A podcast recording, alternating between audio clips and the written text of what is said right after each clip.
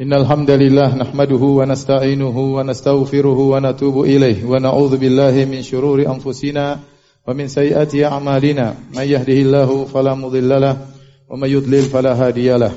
وأشهد أن لا إله إلا الله وحده لا شريك له. وأشهد أن محمدا عبده ورسوله لا نبي بعده. يا أيها الذين آمنوا اتقوا الله حق تقاته ولا تموتن إلا وأنتم مسلمون. فإن أصدق الحديث كتاب الله. وخير الهدى هدى محمد صلى الله عليه وسلم وشر الأمور محدثاتها وكل محدثة بدعة وكل بدعة ضلالة وكل ضلالة في النار معاشر المسلمين أوصيكم ونفسي بتقوى الله فقد فاز المتقون Nabi SAW bersabda Inna lillahi tis'atan wa tis'ina asman mi'atan illa wahidah Man ahsaha dakhalal jannah Sungguhnya Allah memiliki 99 nama dari nama-nama Allah yang terindah Asma'ul Husna Barang siapa yang ihsa yaitu menghitungnya, menghafalnya dan memahaminya serta mengamalkannya, maka dia akan masuk surga. Maka dituntut bagi kita untuk mengenal nama-nama Allah Subhanahu wa taala, memahami kandungan dari makna-makna tersebut dan mengamalkan konsekuensi dari nama-nama tersebut. Dan di antara bentuk pengamalan dengan nama-nama tersebut adalah berdoa dengan menggunakan nama-nama tersebut. Kata Allah Subhanahu wa taala, "Walillahil asmaul husna fad'uuhu biha." Dan Allah memiliki nama-nama yang terindah dan berdoalah dengan menyebut nama-nama tersebut. Dan konsekuensi dari agar kita bisa berdoa dengan nama-nama Allah tersebut kita harus memahami apa kandungan makna tersebut sehingga kita bisa tepat membawakan nama Allah tatkala kita bermunajat kepadanya. Di antara sekian banyak nama-nama Allah adalah Al-Latif yang artinya adalah maha halus, maha lembut. Dan Allah Subhanahu wa taala sebutkan dalam Al-Qur'an sekitar tujuh kali. Nama Allah Al-Latif. Yang dimaksud dengan Al-Latif para ulama menyebutkannya di antaranya Ibnu Qayyim rahimahullahu taala dan juga diikuti oleh Syekh Abdurrahman bin Nasir As-Sa'di rahimahullahu taala berputar pada empat makna Al-Latif. Yang pertama, Al-Latif adalah dialah Allah Subhanahu wa taala yang mengetahui segala perkara-perkara yang samar, perkara-perkara yang tipis, perkara-perkara yang tersembunyi, perkara-perkara yang pelik. Yang kedua, yaitu Allah Subhanahu wa taala membawakan mendatangkan kemaslahatan dunia maupun kemaslahatan agama kepada seorang hamba dengan cara-cara yang tidak dia sadari, dengan cara-cara yang halus, dengan cara-cara yang lembut. Makna yang ketiga dari Al-Latif yaitu Allah Subhanahu wa taala menjauhkan seorang hamba dari keburukan-keburukan dengan cara-cara yang dia tidak sadari, dengan cara-cara yang lembut karena dialah Al-Latif, Maha lembut. Dan yang keempat yaitu Allah Subhanahu wa taala mengangkat derajat seseorang dengan cara-cara yang samar yang tidak disadari oleh sang hamba tersebut. Inilah empat makna yang disebut oleh para ulama kembali kepada makna Al-Latif. Adapun makna yang pertama, Allah Subhanahu wa taala Al-Latif yaitu Maha mengetahui segala sesuatu perkara-perkara yang pelik dan tersembunyi. Sebagaimana Allah Subhanahu wa taala berfirman perkataan Luqman kepada putranya, Ya bunaya innaha intaku mithqala habbatin min khardalin fatakum fi sakhratin aw fi samawati aw fil ardi ya'ti biha Allah innallaha latifun khabir. Luqman berkata kepada putranya wahai putraku, sungguhnya amal perbuatanmu sekecil apapun, sekecil biji sawi kau sembunyikan dalam sebuah batu atau kau lemparkan di ruang angkasa di langit atau kau benamkan dalam bumi, Allah akan mendatangkan amalan itu semua. Inna Allah latifun khabir. Kenapa? Karena ia adalah maha al-latif. Dia maha mengetahui. Apapun yang kita lakukan, sekecil apapun, maka Allah akan mengetahui. Kenapa? Karena kaedah Allah mengatakan, Ala ya'lamu man khalaq. Bukankah yang menciptakan tahu tentang apa yang dia ciptakan? Allah menciptakan alam semesta ini. Tidak ada satu pun di alam semesta ini sekecil apapun benda itu kecuali ciptaan Allah Subhanahu wa taala. Jangankan kita berbicara tentang manusia, bahkan ya, hewan-hewan bahkan benda-benda mati semua ciptaan Allah dan Allah tahu tentang itu semuanya. Allah Subhanahu wa taala berfirman tentang para hewan, "Mama wa ma min dabbatin fil ardi illa 'ala Allahi rizquha wa ya'lamu mustaqarraha wa mustawda'aha." Tidak ada satu binatang melata pun di atas muka bumi kecuali Allah yang menanggung rizkinya dan Allah mengetahui mustaqarraha. Allah tahu di mana tempat tinggalnya. Apakah di bumi, apakah di daratan, apakah di dasar lautan, apakah dalam lubang. Allah tahu mustaqarraha wa mustaudiaha dan Allah juga mengetahui ke mana dia pergi, ke mana dia kembali. Sebagian ahli tafsir mengatakan mustaudiaha, mustaudiaha maksudnya adalah Allah mengetahui di rahim sebelum hewan tersebut keluar dari induknya. Allah mengatakan tentang hewan. Demikian juga tumbuhan. Kata Allah Subhanahu wa taala, "Wa ma tasqutu min waraqatin illa ya'lamuha." Tidak ada satu daun pun yang jatuh kecuali Allah mengetahui. Daun dimanapun berada daun tersebut, di hutan belantara manapun, ya kalau jatuh Allah tahu tentang daun tersebut. Kenapa? Karena Allah yang menciptakan daun tersebut. Kalau Allah mengetahui tentang hewan, selak beluknya, dengan perinciannya, Allah tahu dengan detail tentang tumbuhan dan mereka bukan mukallaf, tidak dibebani dengan syariat, bagaimana lagi dengan manusia? Maka Allah tahu betul tentang apa yang kita lakukan. Karena kita diciptakan oleh Allah Subhanahu wa taala. Allah yang menciptakan mata kita. Alam naj'al lahu ainain. Bukankah kami telah menjadikan bagi dia dua mata? Walisana wa syafatain. Kami jadikan bagi dia lisan dan bibirnya. Allah ciptakan mata kita. Maka apa yang pun kita lihat Allah tahu. Ya alamu khainatal a'yun. Allah tahu lirikan mata Allah tahu pengkhianatan lirikan mata. Tatkala seorang melirik kepada perkara yang haram, Allah mengetahui. Lisan Allah yang ciptakan, wa ma yalfidhu min qaulin illa ladaihi raqibun atid. Tidaklah suatu ucapan yang diucapkan kecuali tercatat oleh malaikat dan Allah yang mengingat Allah yang telah menciptakan hati kita. Allah mengetahui isi relung hati kita. Allah tahu apa yang berputar di hati kita. Apakah ria, apakah sum'ah, apakah sombong, apakah angku, apakah tawadhu, apakah husnudzon. Niat yang baik, niat yang buruk semuanya Allah ketahui. Kenapa? Karena dia Al-Latif. Maha mengetahui, maha lembut, maha mengetahui perkara-perkara yang pelik, yang samar, yang tidak diketahui oleh banyak orang. Ini makna yang pertama, Al-Latif. Maha mengetahui perkara-perkara yang pelik. Yang kedua di antara makna Al-Latif adalah Allah Subhanahu wa taala membawakan kemaslahatan dunia atau kemaslahatan agama kepada seorang hamba tanpa dia sadari. Kemaslahatan dunia, Allah Subhanahu wa taala berfirman, "Wa may yattaqillaha yaj'al lahu makhraja wa yarzuqhu min haitsu la yahtasib." Barang siapa yang bertakwa kepada Allah, maka Allah akan berikan kepada dia rizki dari arah yang dia tidak sangka-sangka. Allah berikan dia jalan keluar solusi dan Allah Subhanahu wa taala memberikan dia rizki dari arah yang dia tidak sangka-sangka. Semakin dia bertakwa, Allah semakin latif kepada dia. Allah semakin berikan rizki dari arah yang dia tidak sangka-sangka. Kita tahu rizki di hadapan kita ada dua model. Ada rizki yang sudah kita sangkakan. Gaji misalnya tiap bulan kita tahu tanggal sekian kita terima gaji.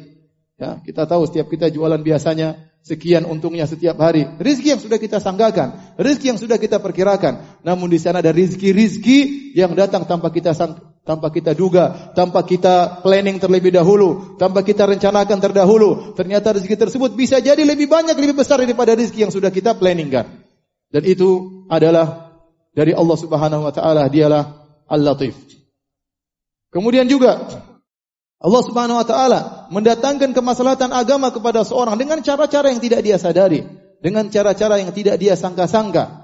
Allah berikan dia kemaslahatan agama. Tahu-tahu dia bertemu dengan seorang, orang itu soleh. Tahu-tahu dia ajak pengajian. Tahu-tahu dia dapat hidayah. Tahu-tahu dia bergaul dengan seorang yang baik. Tahu-tahu dia menikah dengan istrinya. Istrinya pertama kali ikut pengajian. Akhirnya dia pun dapat hidayah. Banyak cara-cara yang tidak disadari oleh seorang. Bahkan terkadang seorang dapat hidayah gara-gara supirnya. Banyak Allah berikan hidayah kepada seseorang. Oleh karenanya, tatkala Allah Subhanahu wa taala sebutkan tentang nikmat agama yang Allah berikan kepada istri-istri Nabi, Allah tutup dengan firman-Nya innallaha kana latifan khabira. Sungguhnya Allah Subhanahu wa taala Maha Latif. Allah sebutkan nikmat yang Allah berikan kepada istri-istri Nabi. Dimulai dari firman Allah Subhanahu wa taala, "Ya ayuhan nabi, qul li azwajika in kuntunna turidun hayatad dunya wa zinataha wa ta'alaina ummatikunna wa usarrihkunna sarahan jamila wa in kuntunna turidullah wa rasulahu dar dan seterusnya sampai Allah mengatakan ya nisa'an nabi lastunna ka ahadin minan nisa'i ini taqaitunna fala tahdha fala takhda'na bil qaul fayatma alladhi fi qalbihi marad wa qulna qawlan ma'rufa kata Allah wahai istri-istri nabi Allah berikan mereka kenikmatan mereka menikah dengan Nabi sallallahu alaihi wasallam. Sungguh kenikmatan agama yang luar biasa. Mereka tinggal di rumah Nabi sallallahu alaihi wasallam. Mereka melihat bagaimana akhlak Nabi sallallahu alaihi wasallam. Mereka tahu bagaimana wahyu turun kepada Nabi sallallahu alaihi wasallam. Ini luar biasa. Allah berikan mereka kenikmatan tanpa mereka sadari.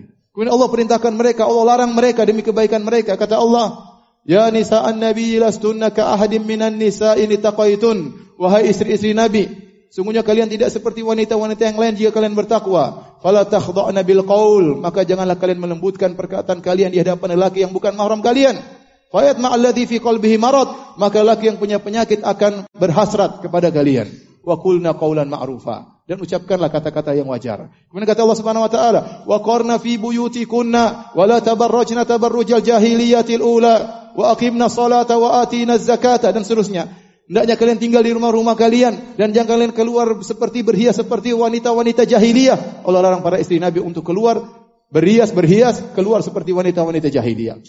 Kemudian kata Allah Subhanahu wa taala, "Wadhkurna ma yutla fi buyutikunna min ayatillahi wal hikmah, innallaha kana latifan khabira." Dan bacalah dan ingatlah apa yang dibacakan di rumah-rumah kalian berupa ayat-ayat Allah dan hadis-hadis Nabi sallallahu alaihi wasallam. Sungguhnya Allah latifan khabira, sungguhnya Allah Maha Latif kepada kalian. Ini banyak tidak disadari oleh kaum wanita. Nasihat kepada istri-istri Nabi berlaku kepada para wanita secara umum. Allah larang mereka untuk berkata-kata lembut di hadapan lelaki. Allah larang mereka untuk mendayu-dayu tatkala berucap dengan lelaki lain. Allah larang mereka untuk keluar dari rumah. Tapi mereka menyangka kemaslahatan mereka dengan keluar dari rumah. Mereka menyangka kebahagiaan mereka dengan meninggalkan rumah-rumah mereka. Allah suruh mereka untuk baca Al-Quran dan hadis-hadis Nabi. Namun mereka menyangka bahwasanya kemaslahatan agama mereka dengan nonton sinetron, dengan baca berita-berita artis. Dan selanjutnya. Mereka tidak tahu bosnya Allah Latiful Khabir. Allah ingin kebaikan bagi mereka namun mereka tidak mau. Oleh karenanya para ma'asyiral muslimin, Allah Subhanahu wa taala memberikan kemaslahatan dunia dan kemaslahatan agamanya kepada hamba-hamba yang dia kehendaki tanpa mereka sadari. Di, di antara makna Al-Latif, itu Allah Subhanahu wa taala menjauhkan keburukan dari seorang dengan cara-cara yang tidak dia sadari. Betapa sering orang terhindar dari keburukan. Dia tidak tahu bahwasanya itu adalah kebaikan bagi dia. Dia ingin menerjang kepada sesuatu, ingin melakukan sesuatu, tapi Allah palingkan. Banyak orang ingin menang dalam pilkada, ingin menjadi pejabat, tapi Allah bikin dia kalah. Dia tidak tahu kalau dia jadi pejabat mungkin dia terjerumus dalam hal-hal yang haram. Dia tidak mampu menjalankan amanah bangsa. Dia tidak mampu menjalankan amanah Allah Subhanahu Wa Taala. Dia tidak tahu. Betapa banyak orang masuk dalam perdagangan ternyata gagal, ternyata rugi. Dia tidak tahu kalau dia untung. Mungkin dia akan menjadi sombong, menjadi angkuh. Terjumus dalam berbagai macam kemaksiatan. Allah ingin hindarkan dia dari keburukan.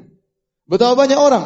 Ya, semakin sorot, semakin rendah, semakin kurang keuntungannya. Kenapa? Kalau dia semakin banyak keuntungannya, kemudian dia memulai membuka usaha-usaha yang lain, dia akan terjerumus dalam riba. Maka Allah buat dia menjadi rugi agar dia tidak terjerumus dalam riba. Allah menghindarkan dia dari keburukan-keburukan tanpa dia sadari. Bahkan dia berdoa kepada Allah, Ya Allah berilah aku keuntungan, berilah aku keberhasilan. Allah bikin dia tidak berhasil, padahal dia minta keberhasilan.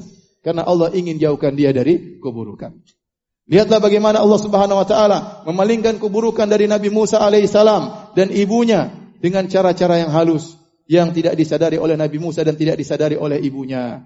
Kata Allah subhanahu wa ta'ala, kalau Nabi Musa berdoa kepada Allah, minta diberi kemudahan agar bertemu dengan Firaun bisa berdakwah kepada Firaun kata Allah Subhanahu wa taala qala laqad utita su'laka ya Musa. Sungguh aku telah mengabulkan perkataan permintaanmu hai Musa. Wa laqad mananna 'alaika marratan ukhra. Sungguh aku pernah memberikan engkau nikmat pada kesempatan yang lain. Kapan? Waktu kau masih kecil kau tidak ngerti tentang kebaikan tentang keburukan. Tapi aku palingkan engkau dari keburukan wahai Musa. Id auhayna ila ummika ma yuha. Anikdhi fihi fit tabuti fakdhi fihi fil yammi. Falyulqihil yammu bisahil kata Allah tatkala aku perintahkan ibumu untuk meletakkan engkau tatkala masih bayi di dalam sebuah keranjang dilepaskan di sungai Nil ini semua keburukan Kelihatannya buruk, kelihatannya susah. Tapi ternyata Allah ingin malingkan keburukan. Menjauhkan keburukan dari Nabi Musa dan ibunya. Seandainya Nabi Musa dan ibunya tetap di rumahnya. Akan ditangkap, mungkin akan disiksa oleh pasukan Fir'aun. Tapi Allah ingin kebaikan bagi Musa dan ibunya. Dari cara-cara yang mereka tidak sadari. Kelihatannya kalau diletakkan bayi di tengah sungai Nil akan tenggelam bayi tersebut. Ternyata Allah punya rencana lain. Oleh karenanya betapa sering kita ini dijauhkan dari keburukan dan kita tidak sadari. Saya punya kawan, dia ingin naik pesawat waktu kejadian pernah kasus. Dia naik pesawat terlambat, dia macet-macet. Begitu dia datang, pesawat sudah terbang kemudian meledak di atas. Allah palingkan dia dari keburukan. Ada seorang dia ingin pulang ngantar temannya ke bandara. Kemudian ternyata macet. Sampai di sana ternyata pesawat delay. Harusnya dia bisa pulang ke rumah dua jam sebelumnya. Ternyata dia terlambat pulang ke rumah dua jam. Ternyata waktu dia pulang ada pencuri masuk di rumahnya kemudian mencuri emasnya. Dia mengatakan seandainya tadi saya tidak terlambat mungkin saya bisa bisa menyelamatkan emas saya. Dia tidak tahu. Maka ada yang tegur sama dia tetangganya, eh, kamu tidak tahu apakah pencuri kalau masuk di rumahmu berbuat baik kepadamu, ya, akan mencium kepalamu? Tentunya tidak. Dia akan bunuhmu. Lebih baik hartamu hilang daripada nyawamu hilang. Dia tidak tahu itu cara Allah untuk memalingkan dia dari keburukan. Yang keempat para hadirin yang dirahmati Allah Subhanahu wa taala. Di antara makna Al-Latif yaitu Allah Subhanahu wa taala ingin mengangkat derajat seorang dengan cara-cara yang tidak disadari oleh seseorang. Dan ini contoh yang sangat nyata adalah kisah Nabi Yusuf alaihi salam. Nabi Yusuf alaihi salam di akhir kisahnya dia mengatakan kepada ayahnya, "Ya abati hadza ta'wilu ru'yaya min qablu qad ja'alaha rabbi haqqan wa qad ahsana bi id akhrajani min as-sijni wa ja'a bikum min al-badwi min ba'di an nazagha syaitanu baini wa baina ikhwati inna rabbi latiful lima yasha." Kata dia, "Ya ayahanda, inilah takwil tafsir dari mimpiku." Sungguh Allah Subhanahu wa taala membawakan berbagai macam kenikmatan kepadaku. Allah keluarkan aku dari penjara, dan Allah datangkan kalian dari kampung tinggal bersamaku. Inna Allah latif. Semuanya Allah maha latif. Allah maha lembut. Cara yang begitu halus. Pelan demi pelan. Tetapi pasti menuju kepada tingkat yang tinggi. Lihatlah bagaimana Nabi Yusuf AS. Dia diberikan perkara-perkara yang dia benci. Ternyata tujuannya adalah kebahagiaan. Dia dibuang dalam sumur oleh kakak-kakaknya. Perkara yang dia benci. Kemudian dijadikan budak. Dijual dengan harga yang murah kemudian jadi pembantu, kemudian di penjara. Subhanallah di penjara. Semuanya keburukan. Dirayu oleh wanita. Kemudian di penjara, diperpanjang lagi penjaranya. Tatkala Allah ingin merubah itu semuanya, Allah cuma kirim mimpi kepada kepala sang raja. Sang raja mimpi, mimpi itu akhirnya sebab menjadikan Nabi Yusuf menjadi menteri di negaranya. Lihatlah, musibah, tambah musibah, tambah musibah, tambah musibah sama dengan kebahagiaan. Betapa sering orang terkena musibah dan musibah dan musibah. Dia tidak tahu bahwasanya Allah ingin meninggikan derajatnya di dunia maupun di akhirat.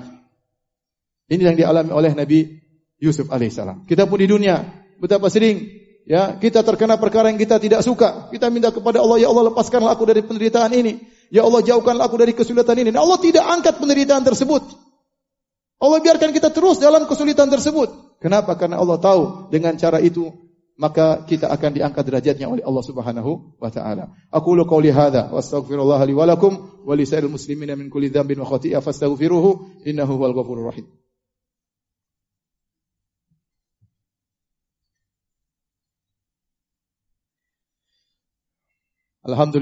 Ihsanihi wa syukru lahu ala taufiqihi wa amtinanihi wa asyhadu an la ilaha illallah wahdahu la syarika lahu ta'ziman li sya'nihi wa asyhadu anna Muhammadan wa rasuluhu ila ridwanihi Allahumma salli alaihi wa ala alihi wa ashabi wa ikhwani. Ma'asyiral muslimin, tatkala kita mengetahui makna Al-Latif, Allah Maha Lembut, Allah Maha Halus, maka ada beberapa ayat yang bisa kita ambil yang pertama, kita berhati-hati dalam bersikap, dalam melihat, dalam berucap, dalam mendengar, ya, dalam merenungkan apa yang terbetik dalam hati kita karena semuanya diketahui oleh Allah Subhanahu wa taala. Kalau hewan, perbuatan hewan, tempatnya di mana, tinggalnya di mana, rezekinya bagaimana, kalau benda-benda mati, kalau tumbuhan Allah tahu bagaimana lagi dengan dengan kita. Yang pertama, yang kedua, kita tumbuhkan rasa cinta kita kepada Allah Subhanahu wa taala. Kita tahu bahwasanya Tuhan kita Latif, sering memberikan kepada kita kemaslahatan-kemaslahatan yang tidak kita sangka-sangka. Terlalu sering, terlalu banyak. Bahkan perkara-perkara yang kita tidak suka ternyata di balik perkara-perkara yang tidak kita sukai tersebut banyak hikmah dan banyak kebaikan yang kita dapatkan. Kemudian kita berusaha berdoa dengan nama Allah tersebut. Kita mengatakan ya latif ultuf bina. Ya latif ultuf bi. Ya Allah bersikaplah lembut kepadaku datangkanlah kebaikan-kebaikan kepadaku tanpa aku sadari. Jauhkanlah aku dari keburukan-keburukan tanpa aku sadari.